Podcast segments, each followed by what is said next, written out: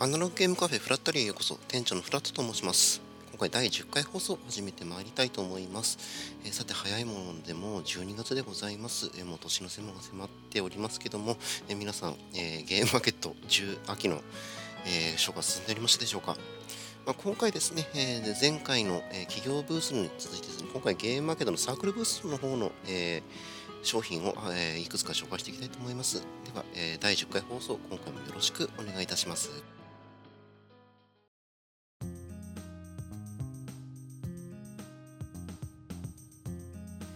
では早速1点目紹介していきたいと思います。1点目はですね、え、異世界ラブレターでございます。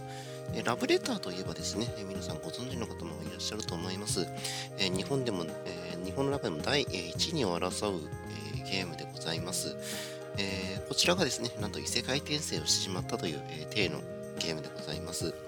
え基本ルールとしてはですね、原作のラブレターと同じくですね、手札は1枚、そこから1枚ドロー山札をドローして、1え2枚になった手札から、え1枚カードプレイし、えー、効果を処理していくというゲームでございますけども、もちろん変更点もございます。えー、まず1点目はですね、カードなんですけども、えー、原作のカードですね、1から8、兵士から姫までの1から8で、1から、えー、兵士などの、まあ、カードに関しては複数枚あるということで、え、なんですけども、え、こちら、え、異世界転生ラブレターですとですね、16枚ございまして、それぞれ1から16、同じ数字はないという、え、設定、え、セットになっております。ただですね、まあ、効果としてはですね、1が1スライム、2ゴブリン、3ゾンビ、まあ、この辺りは RPG などでおなじみの敵キャラでございますけども、こちらはですね、えー、原作でいう兵士と同じ、えー、相手を指定し、えー、そのカードの内容を宣言、そのか宣言したカードと同じだて、え宣言したカードであれば、え脱落という、え効果のこのカードが3枚ございますけども、基本的には1から16枚、全部、すべて異なるカードという形になっております。2つ目はですね、えー、メガリ女神ラブレターという、えー、アイテムの存在でございます。こちら、えー、全員に、えー、開始前に配られ、女神のアイラブレターというアイテムが配られておりますけども、こちらはですね、何らかのカードの効果で脱落するという状況になったとき、このラブレターを、え、裏返すことによって、えー、ゲームからゲームに復帰することができるという形になっておりまして、基本的にはですね、2回脱落効果を受けないと脱落しないという形になっております。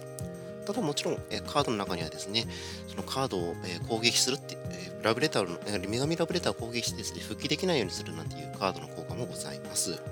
もう一つはですね、え3つ目はですね、光と闇の世界という、え設定がございます。え最初、えプレイしているフィールドはですね、光の状態という形になっておりますけども、え15番の魔王ですね、えー、というカードがございます。こちらがですね、プレイされると、えー、世界は闇に包まれてしまいます。闇に包まれるとどうなってしまうかというとですね、強さ、えー、数字の強さが逆転してしまいます。えー、通常ですと1が一番弱く16女神が一番強いという状況なんですけども、え逆転しまいましてですね1のスライムが強く、えー、16の女神が一番弱いという形になっております。これはですね一番最後の、えー、数字の比べ合いの時もそうですけども途中での数字の比べ合いの効果ですね、えー、原作でいうと騎士などの効果になりますけども、こちらの効果にも、えこちらの効果でも適用されますということで、えー、ただし15番、えー、魔王に関しては15ということで、女神に次ぐ強さなんですね、えー、出さずに、えー、そのまま強さで勝負するか、そしてもしくは出して闇にして、え、数字の逆転させるかという、え、こちらの、え、駆け引きがこれあるという形でございます。4点目なんですけども、こちら基本ルールとしてはですね、え、3勝、3点、まあ、1勝1点として、えー、3点、えー、3点獲得した人の勝利という形になってるんですけども、えー、1から3の、えー、脱落させるカードでですね、えー、指定して脱落カードを指定して、えー、当た当てたら脱落させるという、ね、こちらのカードのでですね、他のプレイヤーを脱落させた場合、えー、そのプレイヤーにですね、1点が与えられるというルールがございます。まあ、これでですね、なるべく、えー、当ててですね、リードを奪うっていうこともます。まあ、えー、絵柄で結構ですね、絵柄がなかなか、なんて言うんでしょうか、まあ、結構美麗な、えー、イラストになっております。えー、まあ、ちょっとですね、ラブ普通のラブレターに、えー、飽きまあ、飽きたというか、他の普通のラブレターとは違ったですね、えラブレターの、え楽しみ方をしてみたいという方には、えおすすめかもしれません。異世界ラブレターでございました。続けてまいりましょう。えー、続けてのね、紹介はです。ダーティーチートレーシング、DCR でございます。こちらはですね、えー、惑星間のレースを、えー、を、まあ、ネタ、題材にしたですね、えブラフの、えすごろくのブラフゲームです。まあ、すごろくのブラフゲームといえば大体思いつく方もいらっしゃると思います。チャオチャオとですね、えー、ル基本的なルールは似た感じになっております。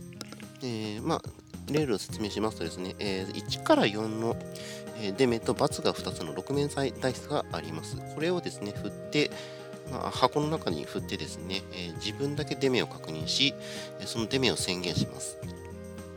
デメえー、宣言されたプレデメに対して他のプレイヤーはですね、えー、そのそのデメが嘘だと思ったらダウト、えー、正解だと思ったら GO というふうな宣言を行います。全員が GO だった場合は、そのまま、え手番のプレイヤーはデメ通り進むことができます。もしですね、えー、ダウトが発生した場合ですね、そのダウトが発、えー、ダウトを一番最初に行ったプレイヤーがですね、そのデメを確認し、えー、もしもダウトが成功、すなわちすなわちデメが嘘だった場合はですね、えその、え出した、えダウトを行ったプレイヤーが進むことができます。逆にですね、外した場合はですね、他の、え定番プレイヤーがそのまま進むという、えまあ、これは基本的なルールと似たような感じでございます。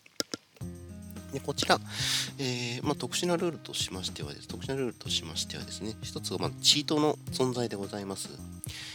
まあ、チートというですね、アイテムのカードが、えー、3枚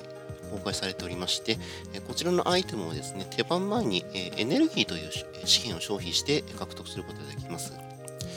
えエネルギーというのはですね、えーまあ、惑星マスの、マスがいわゆる惑星になっておりまして、その惑星に、特定の惑星に止まることでエネルギーを獲得することもできます。もしくはですね、1周ごとの順位が低いほどですね、まあ、もらえる、えー、エネルギーをもらえたりもします。このエネルギーを消費して、えー、チート、カードを獲得して、それを使用していくといった形になっております。でこのエネルギーなんですけども、まあ、先ほどのダウトの場合でですね、ダウトを行って宣言、ダウトを宣言してなくなっ、えー、失敗した場合ですね、まあ、デメが本当なのにダウトを行ってしまった場合は、エネルギーをすべて手放さないといけないという、なかなか厳しいペナルティがございます。でこちら、えーえー、チートの種類としましてですね、えー、デメを、まあ、振り直したりとかですね、えー、無条件2マス進むといった、まあ、結構軽いものからですね、大型のものになるとですね、なんとですね、えー、惑星を破壊、まあマスマス、マス目を破壊してしまうという、なかなか大掛かりなチートもございます。もう一つはですね、まあ、これはダーティーの部分になるんでしょうかね。えー、クラッシュという、えー、システムの存在でございます。えーまあ最えー、デメオの、えーとまあ、進んでですね、最終的に止まった地点にですね、他の、えー、プレイヤーがいた場合ですね、クラッシュが発生してしまいます。クラッシュが発生するとどうなるか。もともといたプレイヤーの方がですね、1マス後ろに下げられてしまいます。で、でこれ、さらにですね、1マス、まあ、下がった先の方にですね、他のプレイヤーがさらにいた場合、どんどん、えー、玉突き事故のようにですね、えー、クラッシュがどんどん発生していきます。このクラッシュの、えー、おかげですね、え、まあ、ただ単に大きなデメを出すわけでなくてですね、えーまあ、出目を下げて、えー、他のプレイヤーに体当たりをするような、なかなか、えー、まあ、名前通り汚い、えー、戦法も行うということができます。まあ、こちらですね、チャオチャオにいろいろ要素を付け足してね、なかなか、えー、読み合いとかですね、まあ、読み合い、せめせめぎ合いなんていった、えー、要素が増えてですね、なかなか、えー、ひりつくゲーム性となっておりました。えー、ダーティーチートレーシング、えー、いかがでしたでしょうか？え、続けて3つ目参りましょう。続けてもですね、えー、美麗なイラストが目印のゲームでございます。メガネ女子コレクションでございます。こちらはですね、え、5人の、えメガネ女子たちを、え集めるという、まあ、スカウトっていう言った方がなんか通りはいいかもしれませんけど、まあ、そういったゲームでございます。えー、プレイヤーにはですね、それぞれ赤、えー、赤、緑、青の3色のカード、えー、それぞれに1から10枚の、え数字が振られております。こちらのカードが配られてですね、え場に、え3色の、えカード、まあ、場所を示すカードが置かれております。でそのそれぞれの色の場所にですね、え3人、え 1, 1面ずつ合計3人のですね、えメガネ女子が、え現れます。でそれですね、えそれぞれプレイヤーに対して、プレイヤーはですね、欲しいメガネ女子、欲しい女子がいる、えー、とこのカードをこの色をですね、色で競っていくという形にございます。えまあ、それぞれプレイヤーが出して、ね、カードを、手札からカードを出し、まあ、色ごとにですね、一番、えー、強いカードを出したプレイヤーが、えー、それそこにいるメガネ女子をスカウトすることができるという形でございます。えこれを繰り返していってですね、最終的に5人の、えメガネ女子が手元に集まれば勝利という、ね、ゲームでございます。ただしですね、ちょっと、えー、まあ、いわゆるバーストみたいな要素もございまして、す、えー、で、にスカウトしている、えー、メガネ女子と同じ、えー、カードを取ってしまった場合、それはですね、す、えー、で、に手元にいるカードとともにですね、えー、消えてしまうという、まあえー、その場から離れていってしまうという、え、ペナルティを受けてしまいます。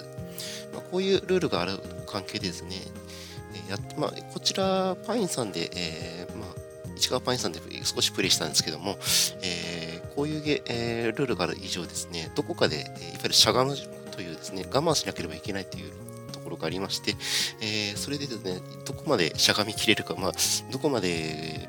我慢できるかっていうのをですね、測るという、測りながら、えカードを出していくという、なかなか美麗な絵に反してですね、だいぶひりついたゲームでございました。